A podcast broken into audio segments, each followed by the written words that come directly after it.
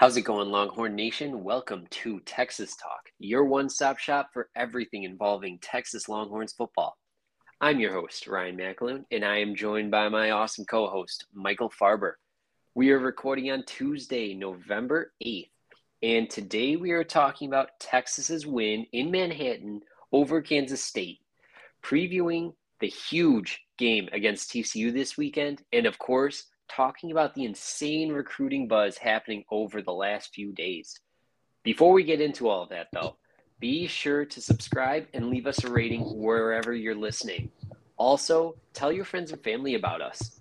After that, make sure to check out our website, Texas-talk.com.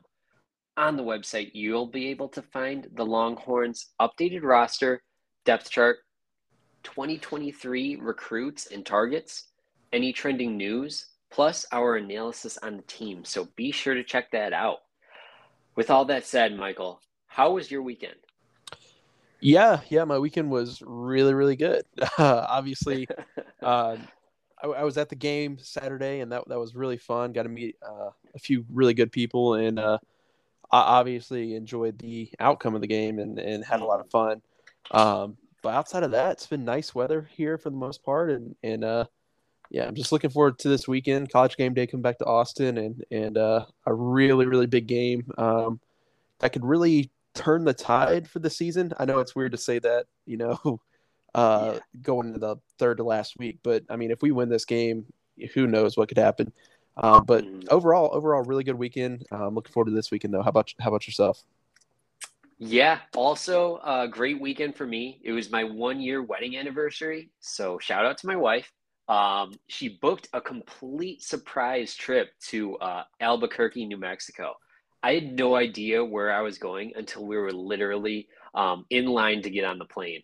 So completely random. I don't think we've ever even talked about Albuquerque, New Mexico, but it was a phenomenal time. Highly recommend going. We did the hot air balloon ride. Again, amazing trip, great weekend. And then to see Texas kind of cap it off with a huge win against a top 15 team in Kansas State, couldn't be any better than that. So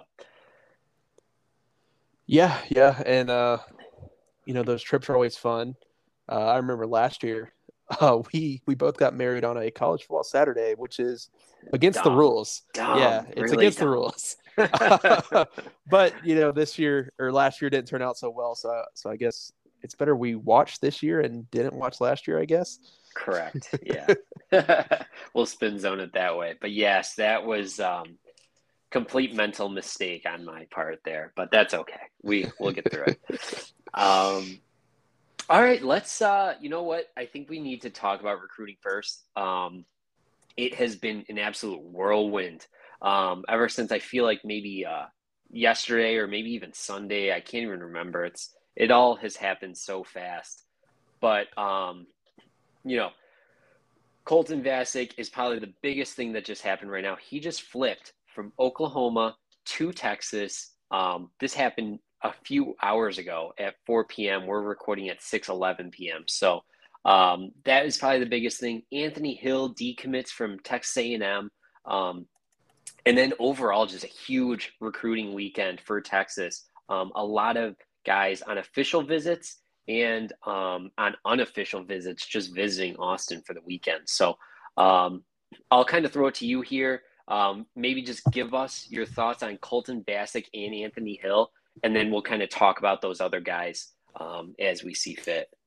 Yeah. Vasek, he always seemed like one that would be a flip candidate. From Austin, Texas, grew up like 10 minutes away from campus. So, losing him to OU earlier in the year was kind of frustrating, but it worked out for us. And, he put a quote out there that he was at the Red River rivalry game as an OU recruit. He was on the OU side, and just seeing them absolutely get throttled and seeing his hometown team dominating, he wanted to join that. Fun. Yeah. So he ended up doing that today, obviously at 4 p.m. But man, he's a really good player. Really excited to have him in the class for now. And then Anthony Hill, man, this is one that we have been talking about for since he committed to A&M, honestly. Mm-hmm. We've been talking about potentially flipping him and staying on him. And with the mess that's going on over in College Station right now, it was inevitable. But man, when we saw that, I believe it was yesterday or earlier today, what a feeling of joy and happiness when he decommitted. And then, I mean, it's just a wave of crystal balls coming in for Texas. And the most important one is Steve Wiltfong, who, if you follow recruiting at all, if he puts a crystal ball in, it's 99% chance that kid recruits that school. And he put one in for Texas. So it's looking really, really good recruiting wise. I guess that's what happens when you beat a top 15 team on the road. And, potentially a top 4 team this Saturday at home. That would be a huge win and a huge recruiting boost. As you said, there's a lot of visitors on campus this weekend. And the only thing I'm worried about is I wish Arch Manning would come visit this weekend. Having him there with Jonte, with several other current commits, just to sway the minds of other recruits out there would be huge. I don't know if he's going to make it. I doubt he is, but that would be a big piece. But even without him here, man, it's going to be an electric atmosphere, big time game with Big 12 championship game implications. So, just winning this game and showing that we belong at the top of the Big 12 will be huge for recruiting. And who knows, if we have a big win, we could jump a couple spots in the recruiting rankings and maybe see a top 5 class here before the weekend's over. Absolutely. And you mentioned beating a top 15 team in Kansas State gives a huge bump in recruiting. Texas linebacker Jalen Ford being named National Defensive Player of the Week at the linebacker position, which is coming into the season was probably our weakest position group. And it might still be our thinnest, but just the development of Jalen Ford, I think that had a lot, if not most, to do with Anthony Hill decommitting from A&M and seeing Texas as the clear favorite at this point. Having a 3-star linebacker like Jalen Ford come in and become basically a superstar at this point in the season. And the crazy part is he didn't even play that well the first couple of weeks. I think I mentioned it week after week one. I was like, man, this is not going to look good. But he has steadily improved, and he's a bona fide superstar on this defense right now. So I think his development has as much to do with Anthony Hill leaning Texas's way as anything else. Yeah, and Jalen Ford, I mean, like you said, week one was awful. He didn't even have a tackle in week one against Louisiana Monroe. That's just terrible for a starting inside linebacker. Week two played really well against Alabama. I think he had 10 tackles and a sack. And then, man, he just turned it on from there. I believe he's leading the Big 12 in tackles. He's just dominated. And he had the interception, obviously, Saturday, and then the fumble recovery to end the game. Getting 2 turnovers, it was huge for him and huge for his confidence. I only expect him to play better as the season closes out and even in next year. Yeah, and, the funny thing is Demarvion Overshown came into the season as what everybody thought would be kind of the superstar linebacker. But at the end of the game, when Jalen Ford lands on that fumble and gets that fumble recovery, in my head, I go, of course it was Jalen Ford, which not in a sarcastic or anything way, just like he's the guy who has been making the play. He's been the playmaker in that second level for Texas. It hasn't been Overshown. So just props to Jalen Ford there and props to the defensive staff for coaching him up and developing him and staying on these recruits because we'll get into the rest of the recruits, but a lot of them are defensive recruits coming on campus now. So props to this defensive staff for kind of sticking with these guys who had been committed. But, it's not a done deal until they've signed. And even then you keep that bridge open because of the transfer portal. Absolutely. And like you said, you know, we don't know what's going to happen. The same thing happened a couple years ago with Xavier Worthy. He was a really, really late transfer, but you keep those relationships. You don't burn bridges, and, you know, good things end up happening. And we're seeing that again with Anthony Hill and potentially a few others in this class. But again, it's recruiting's a long season. You know, it's not a sprint; it's a marathon. You have to make it the whole way. You can't just get out to an early lead and then fade off at the end. You have to have a steady pace, and I think this coaching staff is really, really good at that. And kind of what we saw last year was we got a lot of defensive line commits early on. We had those stockpiled. We had 7 of them, and then we didn't see the offensive line commits come in until signing day or National Signing Day 2. I think it's going to be kind of the opposite this year. We already got our offensive linemen. We have those stockpiled right now. And I think the defensive side of the ball is going to be the one that kind of comes in late around early signing day and is going to surprise a lot of people, especially if we can finish out this season strong. You know, if we go out there and win out, we play really good this weekend, beat TCU, go to KU and beat them like we should, and then come back home and beat Baylor.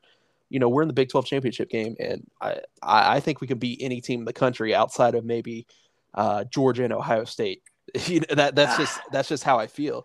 And, yeah, you know, I would argue anybody, maybe Georgia, but I think Texas has the talent to beat everybody. Absolutely, and if we think that we can beat anybody in the country, we can definitely beat TCU twice in a year. And that's who is most likely going to be in the Big 12 championship game if we win out. So you win the Big 12 championship in year 2 under Sark, and you know, recruiting skyrockets.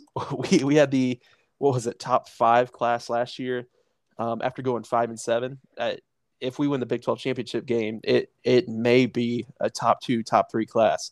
That's just how confident I am in the staff and how well they're recruiting as of right now. So, there's a lot of things that can happen, and I think there's a lot of things that will happen. We just got to be patient, let cards fall how they may, and then, you know, we'll most likely reap the benefits. Absolutely. Okay, I'm just going to read off a few names here. You can kind of pick and choose who you want to talk about, but guys who are going to be on campus for this TCU game, as we know now, which – officially and unofficially, it's kind of hard to tell who actually is going to make it and who isn't. If it's an unofficial, they can easily drop out. So don't hold me to these names, but a few guys that we can talk about that are huge Texas targets right now. Javien Toviano, defensive back. Marcus Deal, offensive lineman, but also a defensive lineman. Jelani McDonald, athlete, but mostly a defensive back. Bravion Rogers, a defensive back, currently committed to Texas A&M. Jaden Greathouse, wide receiver, currently committed to Notre Dame. Deuce Robinson, a USC lean right now, but a top 20 tight end, or a top 20 player playing the tight end position. Along with DeAndre Moore, wide receiver, currently committed to Louisville, and Tyler Scott from Georgia. He's the one I know least about. We offered him October 30th, though, so very, very recently. He's a top 600-ish player, so he's a little bit lower, but he's a defensive back as well. Yeah, and I think we both agree on this, but we need to hit the defensive backfield hard.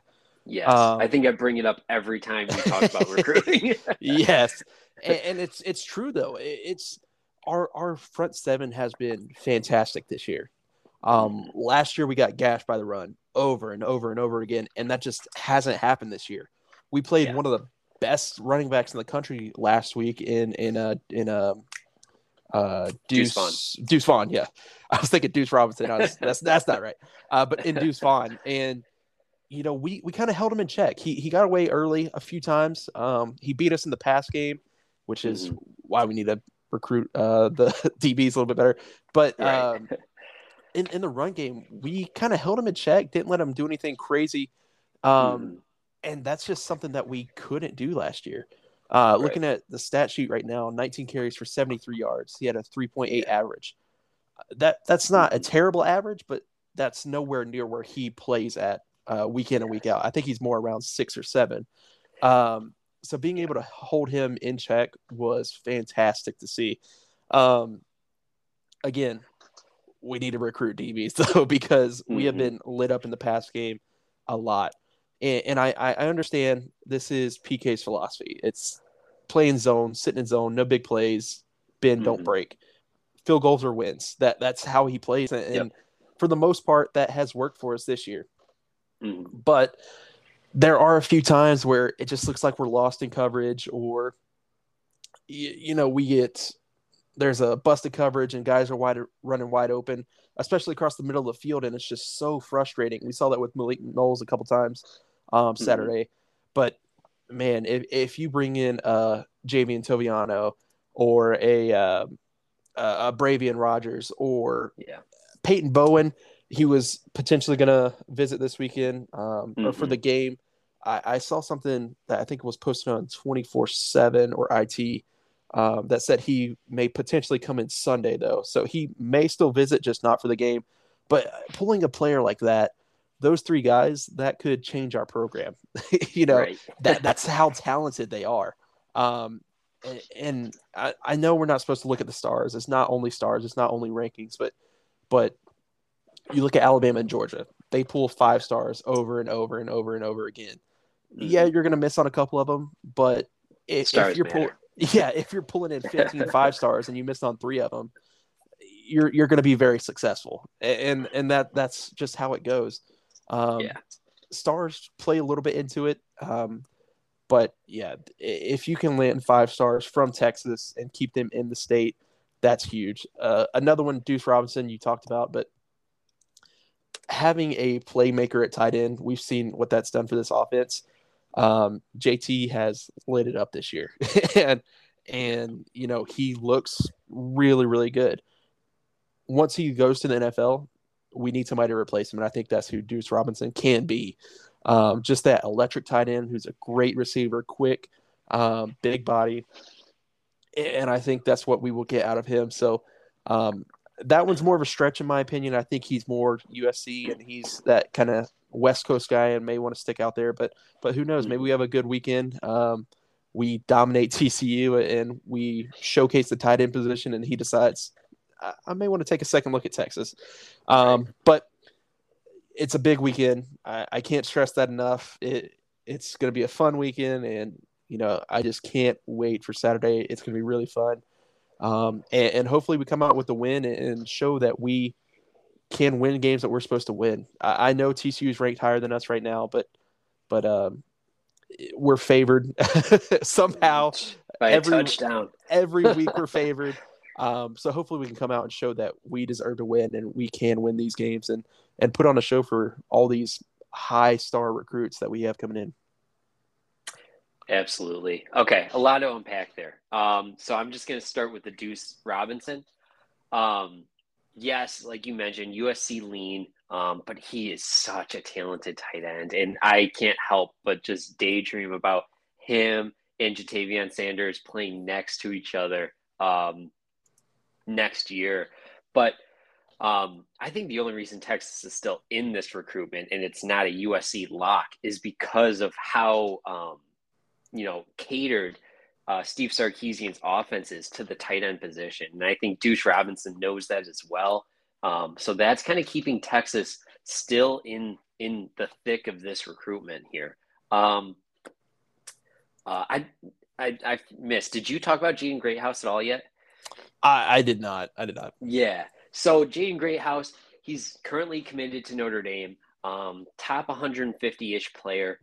At the wide receiver spot. He is nothing like what Texas recruits at wide receiver, though. He is 6'2", 220 pounds. You could basically put him at tight end, and he's pretty similar to what Jalil Billingsley looks like, you know. He's at the wide receiver spot, though. He's from Westlake, Austin. So I feel like he would be a nice addition to this wide receiver room just because he brings something different.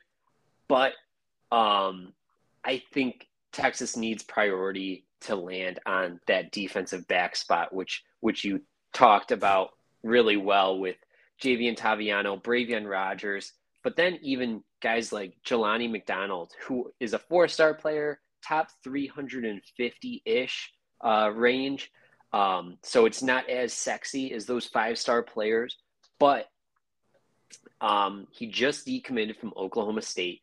And we know Oklahoma State has done a great job at recruiting and evaluating these hybrid safety / linebacker types. So pulling a guy from that school specifically to Texas, I think is very telling. So a guy like McDonald, I think I would be really excited for, just because he brings, more bodies into this DB room, which is something we harp on every week. But the sexy names and Toviano and Bravion Rogers and even Peyton Bowen, which I think is a little bit more of a long shot at this point. And they're all pretty big long shots because Bravion Rogers is still committed to A&M. Bowen is still committed to Notre Dame. And Toviano is right now a huge LSU lean. So they're all right now trending away from Texas. But if we land one of those three, I think that totally changes our DB room. All three of them could probably play in that nickel spot or on the outside. In Bowen's case, he could play one of those safety spots. But I would be really excited about any of those three guys parlayed with a Jelani McDonald, who is a little bit more of a bigger body type at that safety spot for Texas. Yeah, and especially after losing Jameer Johnson, right, being able to recruit more safety help and more DB help is huge. But yeah, it's going to be interesting to see how it plays out. Again, it's probably going to come down to early signing day, but we'll see. We'll see what happens. All we have to do is win. If we win, it's a lot sexier for recruits to come to Texas. The recruiting class we had last year, it probably wasn't, their favorite idea to go to a 5-7 Texas. They probably sat on that a little bit and thinking, is this going to be more of the same that we've seen over the past 12 years? Is this going to be the same Texas? But coming to a potentially Big 12 championship Texas, a 10-win Texas, that's more of what we were used to seeing in the 2000s and early 2010s, but they haven't really seen that yet. The recruits haven't really seen that yet. So we'll see. Winning solves a lot of things. And I think if we win Saturday and win by more than a touchdown, it's just going to skyrocket, and it's going to be a really, really fun next few weeks. Absolutely. All right. Before we get into the TCU, let's talk about this Kansas State game a little bit. You were at the game. I'm going to kind of give you the floor here. If you want to just start Texas offense and then go to Texas defense and then maybe your overall thoughts.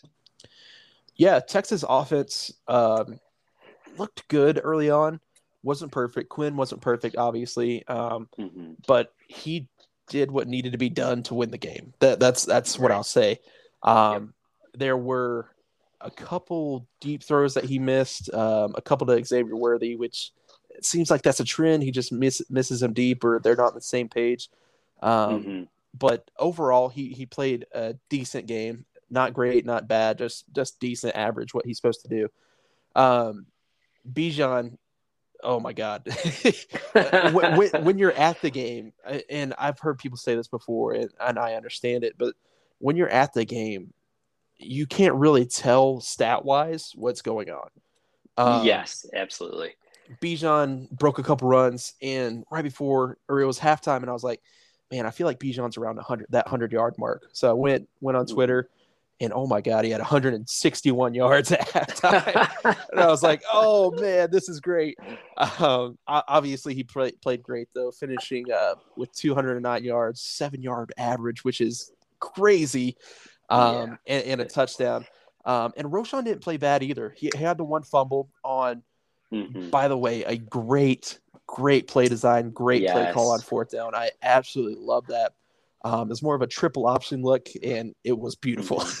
But he breaks that, and obviously gets chased down from behind and gets the ball knocked out. But yeah, other than that, he played really well. Scored a touchdown as well.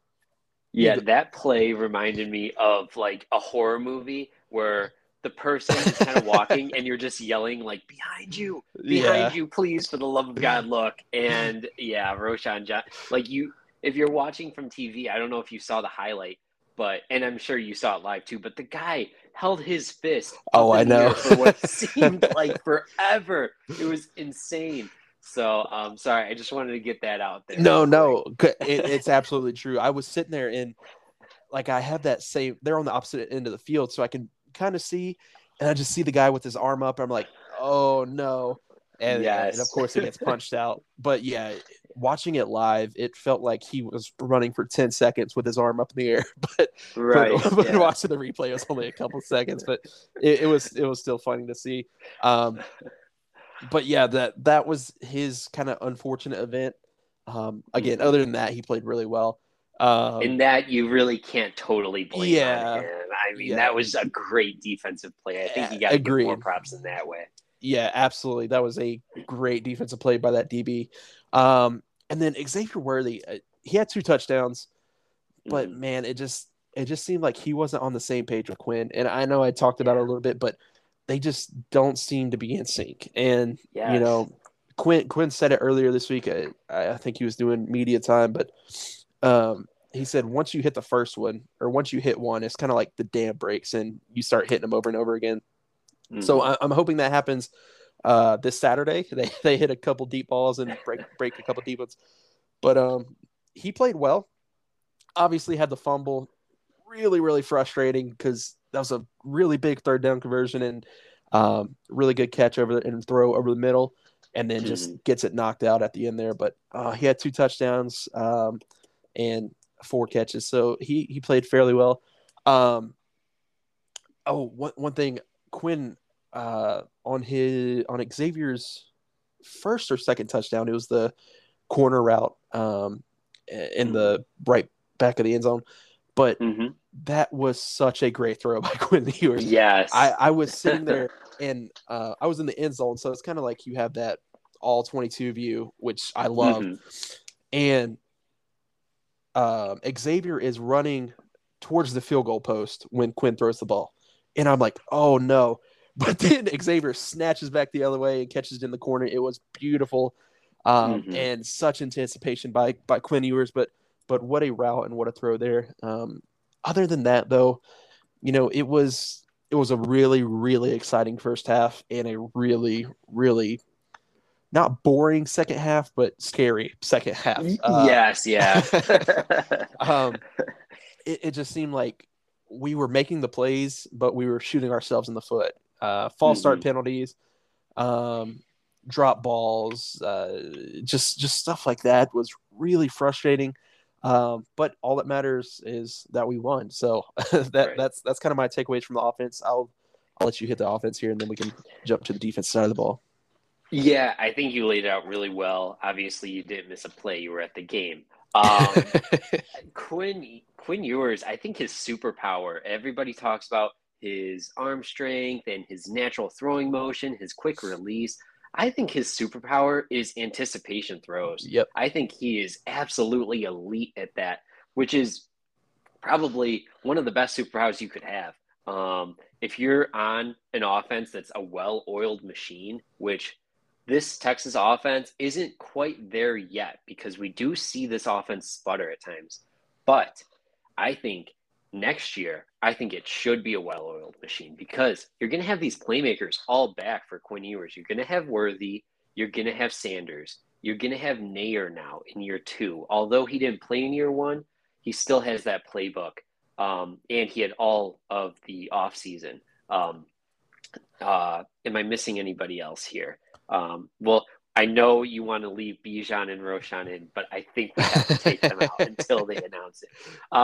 But even those 3 guys, add in Brennan Thompson, who's going to be in year 2, Quinn Ewers is going to have a huge, amount of chemistry with these guys. And I think that those anticipation throws are just going to be even more, prevalent in this offense. So overall, I think that is Quinn Ewers' biggest superpower. I just wanted to get that out there real quick. No, I completely agree. He looks fantastic with those anticipation throws. It's just the deep ball that, that's kind of what we were hoping he would hit on. And he did a little bit against Alabama. Yeah. Obviously got injured in the first quarter, so we didn't get to see it continue throughout that game. But man, the deep balls, if he gets that down, this offense is going to be scary to watch, and it's going to be really fun to watch as well. But yeah. I'm glad you brought up the Alabama game. I think Quinn Ewers hasn't looked as good as he did against Alabama since Alabama. Yeah. So I am comfortable saying that there's still got to be a little something tweaked with his collarbone or shoulder to, I don't know, maybe not, but I think it would be weird for him to play at such an elite level against Alabama and just not be able to replicate it against lower level of defenses. You could pick any defense in the Big 12. It's not as talented as Alabama. I know Alabama's having a little bit of a down year, so maybe that is why, but I don't know. I just feel like the Big 12 defenses, even if they are better than Alabama, they're not that much better than Alabama. So I think Ewers might still be a little hurt, and he's just kind of playing through it. But the deep ball with Xavier Worthy just hasn't worked out, and it's kind of bizarre to see because the rest of Worthy's game is incredible. You mentioned the corner route, and we all saw that whip route he had against Iowa State to win the game.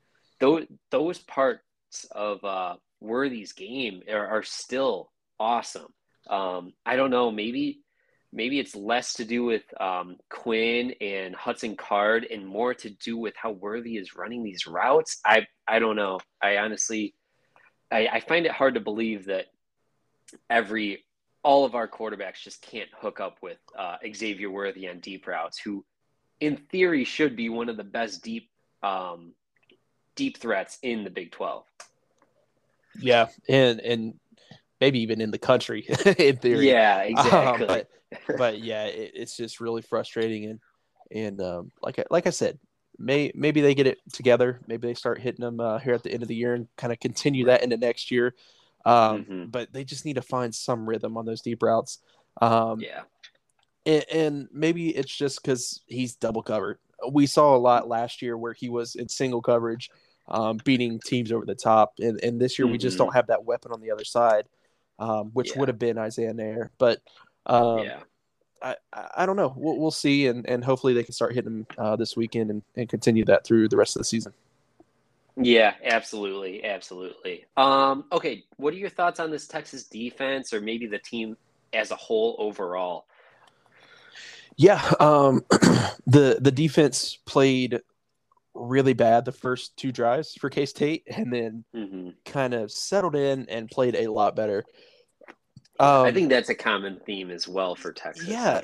Yeah. I don't know if you agree with that. It's really weird. It looks like they're terrible on the first drive. They drive down the field and score. And then once the opposing team finishes their script, it's like we settle down, ease into it, and we kind of play well the rest of the game. We give up 27 points. I don't hate that. I really don't, because I think most of the time we can outscore teams who only score 27 points. And that's kind of your objective. You want to score more points than the other team. So if the defense can hold them to that 20 to 25 range, I'm happy with that.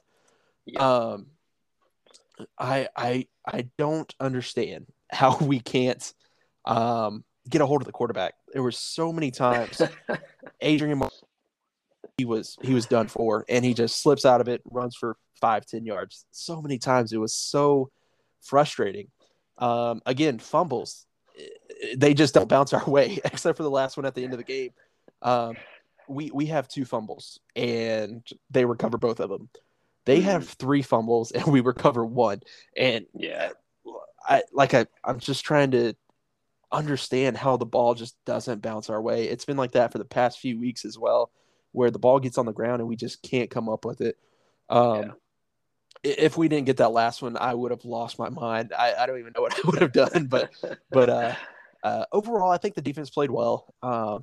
Again, I would rather Adrian Martinez beat us than Deuce Vaughn, because we know Deuce is a great player. He played really well. He had, I'm looking at it now, like 160, 159 all-purpose yards. That's just what he does. Being able to stop him in the run game, though, was very important, and we did that. And, you know, we let Adrian Martinez throw on us. He threw for almost 330, but that's not going to win K-State games. They have to rely on the run game and force Adrian Martinez to throw the ball. And that's what we did, and we came out with a win. Yeah, absolutely. Yeah, I definitely think this defense kind of stood up in the second half and limited Deuce Vaughn. And like you said, kind of made Adrian Martinez beat us, which to be fair, he almost did lead that comeback. But you know what? That is why you make that bet, because at the end of the game, he ended up, it didn't work. So that's why you make Adrian Martinez beat you, because apparently he can't. So not to sound too blunt about it. Yeah, I mean, I think you hit the nail on the head there. Overall, my thoughts, great win. And it's just nice to see them hang on to a lead. You know, I think it went through every single Texas fan's mind is, oh my God, they have a 21-point lead, but like, what's it going to look like in the second half? Yeah. And it looked the same way I think all our fears had is, you know, Texas couldn't score, couldn't pile onto that lead, and they let Kansas State kind of creep back. But to Texas's credit, they held on. And that's all you have to do to win football games, is just hold on to the lead. So it wasn't pretty, but it got the job done, and they beat a top 15 team in Kansas State. So they kept their Big 12 championship aspirations alive, which is really all you can ask for at this point, especially now that we're seeing Oklahoma State's downfall. Texas has, you know, kind of, they are in control of their own destiny now with the Big 12 championship game. They win out, they're in. So. Yeah, and, you know, that's kind of how we wanted it to play out. I didn't expect it being Oklahoma State losing twice. But that's all right. I'm happy with that. So, yeah, Texas, we control our own destiny, went out, we're in. And it's kind of like we've been there several times this year, and we just haven't been able to play up to that standard and produce a win. Again, this weekend, big-time game against TCU. All we have to do is win. It sounds simple, but Texas seems to make it so complicated. One thing I am happy with that we didn't see last year, we didn't turn one bad loss into two bad losses or three bad losses. Yes. We played terrible against Oklahoma State before the bye week. Went into Manhattan and did our job, did what we were supposed to do. Last year, that didn't happen. We turned one loss into five in a row. So being able to come out and win against a very good Kansas State team is exciting to see, and especially Sarkisian. I think that was his first top 15 win at Texas. So getting that out of the way, kind of getting the monkey off his back is huge, and I think it's going to pay off in the long run. Yeah, absolutely. You hate going into year 3 or year 4, and you have, you know, graphics like that underneath the coach's name. Has never beaten a top 10, top 15 team. I think the most common one is when you watch Jim Harbaugh before beating Ohio State. Those bad graphics, and then they make the circles in Twitter, and everybody gets their ha-has in, and it's just brutal. So good to see Sark get that win here. All right, any parting shots before we get into the TCU preview? No, I don't think so. All right. We will take a short break, and when we're back, we'll talk about TCU. How's it going, Longhorn Nation? We are back to give you the preview to the massive matchup against TCU. College football playoff rankings just came out. TCU gets up to number 4, which I don't think is very surprising. You know, they're one of 4 unbeaten teams left in the FBS. So good to see TCU up there. Texas gets into the top 20. They're at 18. The highest ranked 3-loss team in the country. Yeah. And I know people get made fun of for saying this, but we are probably the best 3-loss team in the country by a lot. Yeah. It's just like, we're waiting for, to see a full game out of this team. We're waiting to see us reach our full potential for this season, and it just hasn't happened yet. It looked like it was maybe going to happen against Alabama.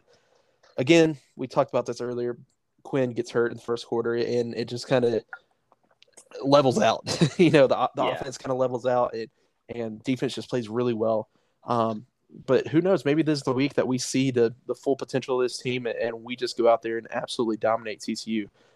I think it would be fun to see, and I think you would agree as well. Yeah, and you mentioned it at the top that Texas might only, not be able to hang with Georgia and Ohio State. I don't think Ohio State is that good. They look terrible against my hometown team, Northwestern, in Evanston, which is surprisingly a really hard place to play because the crowd is basically like 100 students every Saturday. So hard to get up for that game, I'm sure, if you're Ohio State. But in all seriousness, I mean, Ohio State hasn't played literally anybody this entire season. Their toughest opponent for the season is easily going to be Michigan, and that's kind of about it. The rest of the Big Ten is cheeks. They are terrible. So, I mean, Penn State is ranked 14. That is far too high. That is a national brand just kind of keeping them up there. They are not that good.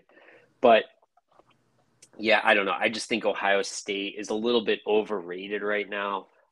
They barely beat Notre Dame to begin the year. Obviously, Notre Dame just beat Clemson, but they're definitely not some kind of powerhouse team, and their offense is absolutely terrible as well. They'd fit right into the Big Ten West with Iowa and Wisconsin. So, I don't know. I just don't think Ohio State's very good. I think Texas is talented enough to hang with basically anybody. We saw it against Alabama. Georgia would be the biggest question mark at that point, because we just saw Georgia basically dominate Tennessee.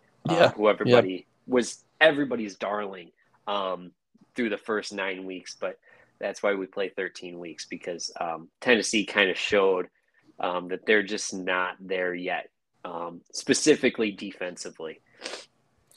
Yeah, and I kind of like this side of you going in on the Big Ten. I like that. I'm in the Big Ten country, so I watch a ton of Big Ten, and I have my entire life. No, but it is well deserved. I completely agree. I think the Big Ten, for the most part, is a joke. It's very, very top heavy, and that's kind of the complaint we've heard about the SEC for a while now. But the SEC is turning out to be a very deep conference, and especially when Texas and OU get added in a few years or a couple years, that's just going to expand even more. So I completely agree. Ohio State hasn't really faced anybody. Their best team was Notre Dame, and that was week 2 of Freeman's first year. But it's going to be interesting to see how that plays out. Ohio State, Michigan is always a good game. I wouldn't be surprised if Michigan wins again. It's going to be interesting to see, who wins that game and how far the other team drops after that game. I do have a question for you before we get into the TCU-Texas game. If Texas wins this weekend, how far do you see us jumping up, and how far do you see TCU falling? That's a good question, actually. All right. This might take a little bit longer because this is just how my brain operates. Clemson's number 10. Alabama's number 9. USC's number 8. LSU's number 7. Oregon's number 6. And Tennessee is number 5. So obviously you would have to rank TCU and Texas pretty close to each other. You could argue that Texas should be above TCU because they just beat them this late in the season. I think Texas would kind of creep into that top 10, honestly. I think Clemson might drop out of the top 10 at that point. I think TCU might drop out of the top 10 at that point. But even if Clemson doesn't drop out, I think TCU drops out of the top 10, maybe sits at 11 there, right above Ole Miss. And I think Texas kind of gets into that number 10 spot in place of them. And everybody else kind of shuffles however which way the rest of the week goes. But I would say Texas turns into a top 10 team and TCU falls out of the top 10. I could very well see that as well. One theory I have is TCU, they're obviously getting the respect, top 4 team. But I feel like as soon as they lose one game, the playoff committee is just going to absolutely kill them. They're going to drop them. They're going to drop them so far just because it's a lower level Big 12 team. I agree. So TCU, they're waiting for TCU to drop out. They don't want them. I could see if TCU loses this weekend, I could see them being around 15. That's how drastic I think it could fall. But another part of me thinks 1-loss TCU, 3-loss Texas. They have to keep TCU above Texas. I don't agree with that, but I could see that happening. So I could see maybe TCU sitting at 11 and Texas at 12. That's just kind of that's the two options I have playing in my head right now. But again, who knows? Texas needs to win, and I guess we'll see what the playoff committee thinks. And you know what? The only problem with that though is, and this is more than just about football. This is about national branding. This is about being bowl eligible. If you don't put Texas above TCU right now, well, actually, I should take that back, because if Texas beats TCU, they will almost definitely be playing each other in the Big 12 championship game. I mean, obviously, Texas would have to take care of business and beat Kansas and Baylor, which by no means are easy games, but say all that happens as well, they could keep TCU ahead of Texas just because, like you said, having a 1-loss team be behind a 3-loss Texas might look bad. But in that Big 12 championship game, if Texas wins again, now they can move Texas up as far as they want, basically, because at that point, the rest of the college football landscape should kind of shift, and maybe USC catches a loss or two, maybe Alabama catches a loss or two. Not saying that they would want to take those teams out either, but maybe Oregon or Tennessee. They could basically just put Texas anywhere they want in the top 10, obviously outside of the top 4. I think Texas's ship has sailed there. Yeah, and that's what's interesting. If Texas wins out and they win the Big 12 championship game, they're probably going to be sitting around 6 or 7. I would say 7. Yeah, right. And they're kind of inching towards the playoff, but there's no way, there's no shot that they put a 3-loss team in there. That's just kind of what it is. But but if Texas wins out, I could see them sitting around that 6 or 7 spot. And people say, does Texas deserve a spot? They lost 2 games without their starting quarterback. I don't think that argument is going to win out, especially with the playoff committee. But I could very well see people saying, hey, their 2 losses came without their starting quarterback. Do we give them a shot? I don't think we deserve a shot with 3 losses. I think it's unfair to the other teams who only have 1 loss. But I could see it happening, and I could see those conversations happening as well. Well, and this is a perfect case study. And again, this is if Texas wins out, so it's very much not a done deal. But this would be a perfect case study for why you need a 12-team playoff. Because a team like Texas, who dropped a couple bad games, but you know, it's basically a true freshman's first year starting in Quinn Ewers. Obviously a redshirt freshman, but he skipped his last year of high school to come to college. His first year starting, he was actually out for two of the Texas losses. And one of those losses being a 1-point loss to a dominant Alabama team. You could argue that, and we already have talked about this, but Texas might be able to hang with anybody in college football. So them sneaking into a college football playoff, in a 12-team playoff, they could easily win out. And I would argue that if that were the case, Texas might have like a top 4 odds to win the college football playoff as like a number 10 seed or number 8 seed, however that would work. But I would argue that they'd probably have the 4th best odds to win it all. Yeah, and not to mention their loss with Quinn Ewers came to a number 11 ranked Oklahoma State team, who at the time had their starting quarterback and played, and we just played terrible. Right. I know that plays into it a little bit. Obviously, Oklahoma State lost to KU last week and got dominated by KU, but I don't think Spencer Sanders played, and it's just a mess right now in Stillwater.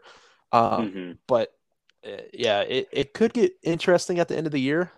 But again, Texas just needs to win. that solves a lot of things, and they just haven't been able to do it for the past 12 years. So hopefully we can flip the switch here in November and turn things up and you know, try to bring a trophy home from Dallas in a few weeks. Absolutely. Yeah, I think we do this every other week where when they win, we say, dude, they could be in the New Year's Six Bowl. Like before it was college football playoff, but now it's New Year's Six Bowl, you know, top 7, top 8. And then when they lose, it's like, all right, well, I guess we just have to wait for next year. But we just keep switching off between the two. But now is really do or die. They cannot lose another game if they want any hopes at one New Year's Six Bowl, but more importantly, a Big 12 championship, which they, you know, desperately, desperately want and need. Absolutely agree. So, all right. Let's get into TCU.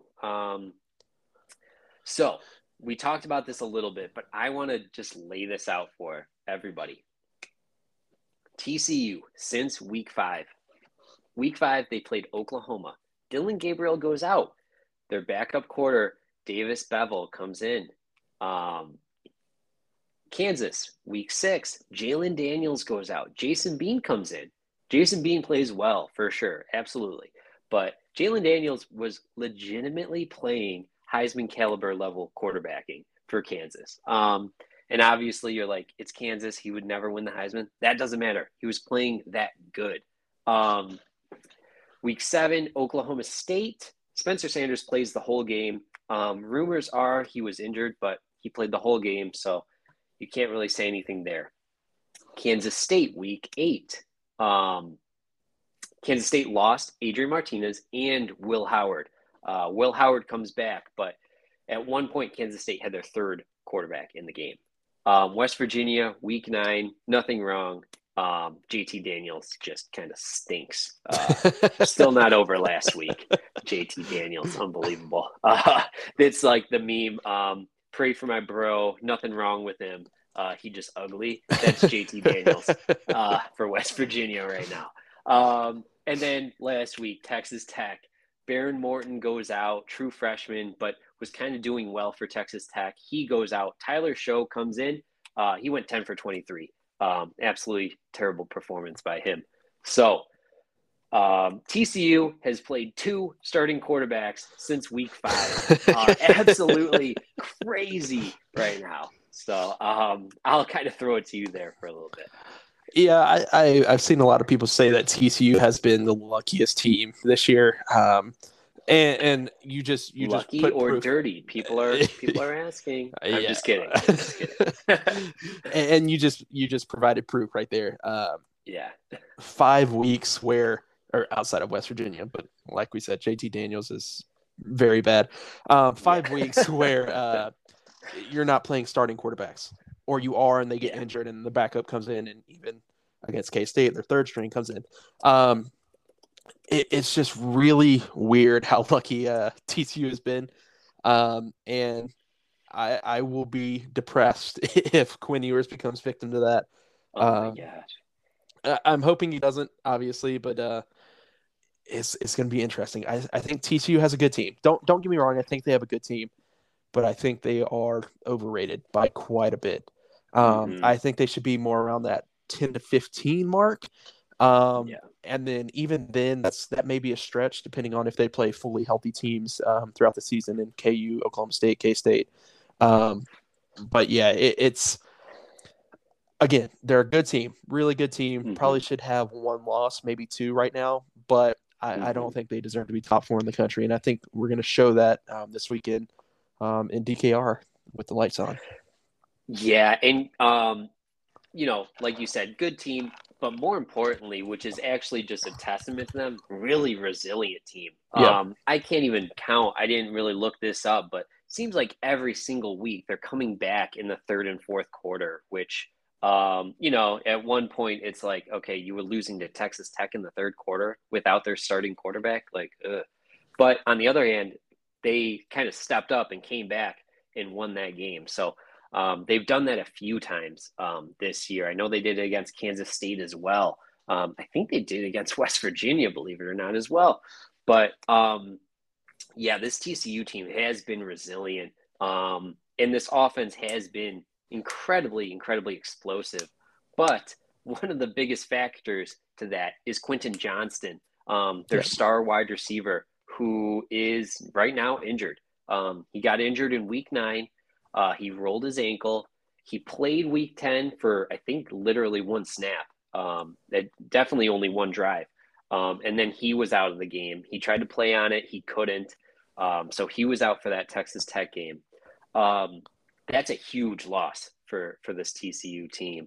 Obviously takes probably the best deep threat in the country out. We talk about Xavier Worthy. Potentially should be one of the best deep threats in the country. Well, Quentin Johnston is, and him being out for TCU is a huge blow to Max Duggan, Sonny Dykes, and this offense. Yeah, absolutely. And this is one of the frustrating things is Quentin Johnston was supposed to be a Longhorn. and we just couldn't. I think at one point he was committed and he flipped to TCU. That's what's frustrating, and I think that was at the end of the Tom Herman era as well. So I understand it, but I just hate it. But yeah, this offense is really, really good, and it kind of starts with Max Duggan, his ability to run the ball and break off big runs. And is it Kendre Miller, their running back? Yes, he is really, really good as well, averaging almost 7 yards a carry. 12 touchdowns. He has as many touchdowns as Bijan. He's just a really, really good running back, and it averages more yards per carry than Bijan too. So, again, this is now the second week in a row where we're going to face one of the best running backs in the Big 12.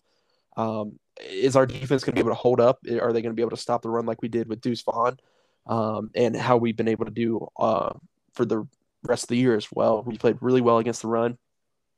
Again, I think, especially if Quentin Johnston is out this week, we need to force them to throw the ball, to force them to beat us through the air, defend the run as hard as we can, run a spy on Duggan because he is electric running the ball, and you know, kind of force him to throw the ball. He's a good passer. Don't get me wrong, but.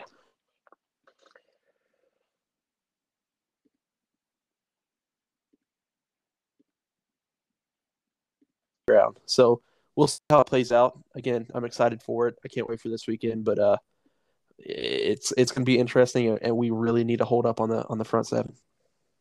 Yeah, absolutely. And you laid it out perfectly. TCU, I talked about their explosive passing game, but and this is true for a lot of spread teams that people don't realize is they're built on the running game. They're reliant on having great running backs. Open lanes. Tennessee was the same way against Georgia.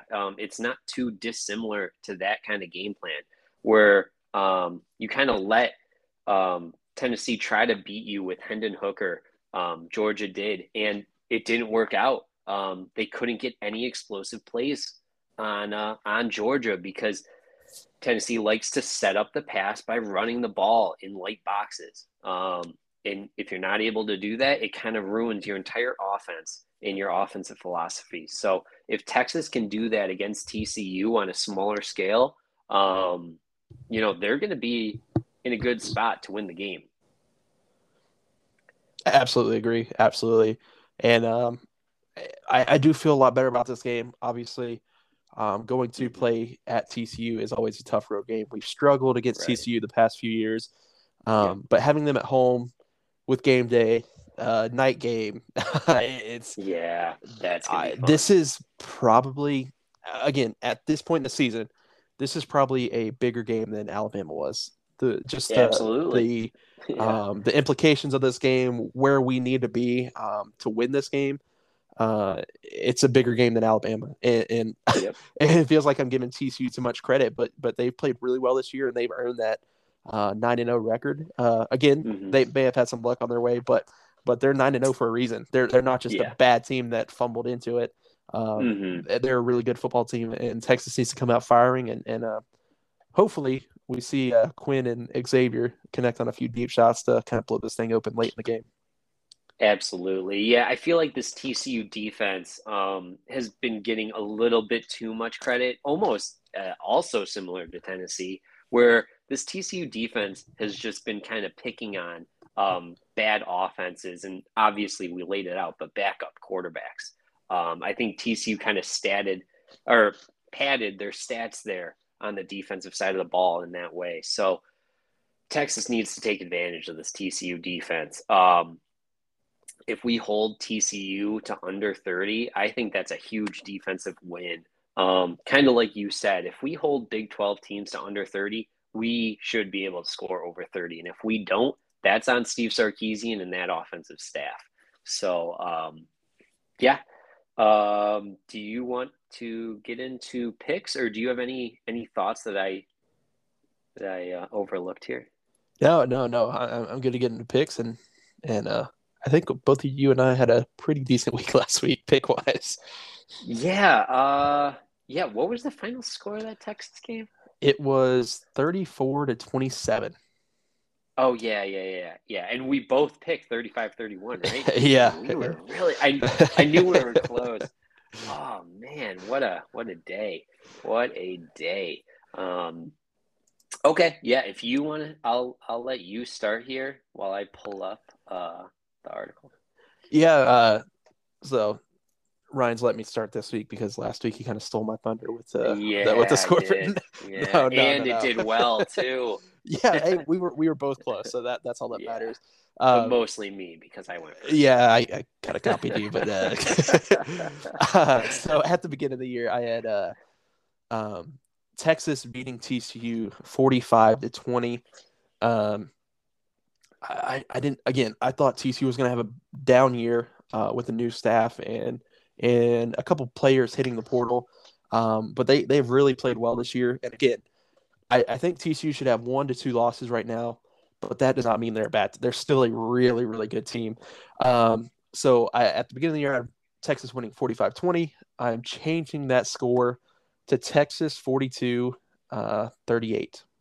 So 42-38 Texas. Wow, big shootout there. Not much love for this Texas defense.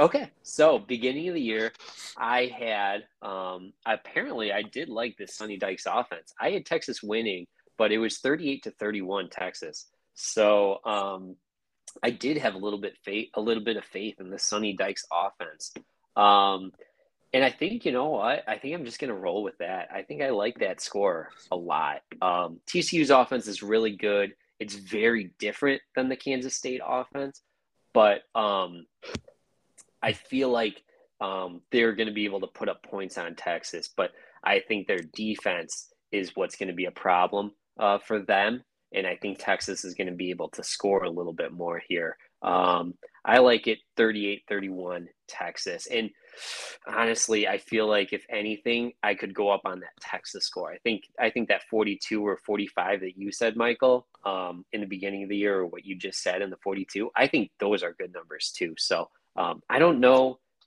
The line is not out yet, I know, but Texas team total, I'm almost positive is going to be a play this week on the Bets podcast. Yeah, and the spread's at 7 and the over-under's at 64.5. So, yeah, you're kind of looking at that.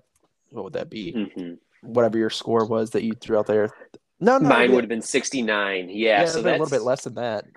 28-35 maybe. That's a little bit closer. But yeah, it'll be interesting to see where it's at, and yeah, I might have to bet on Texas a little bit. Yeah, it's tough to bet that spread though. I don't know if I'll. Yeah, I won't dip into the spread. That's tricky. It's too big. So I'll just probably avoid that. But I will. I always bet Texas in some way, shape, or form. It usually ends up being a team total, either the opponent's under or they're over, but. I think I'm going to roll with the Texas team over here, but we'll see what the line drops at. I'd be shocked if there's anything more than like a 32 or 33-ish. So, yeah, I don't know. We will see. And to catch that for sure, tune in on Friday because that's when I'll be dropping the podcast.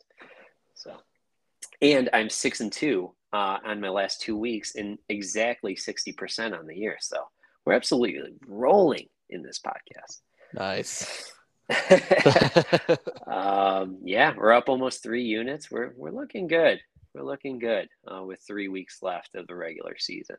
All right. Do you have any other parting shots before we get out of here?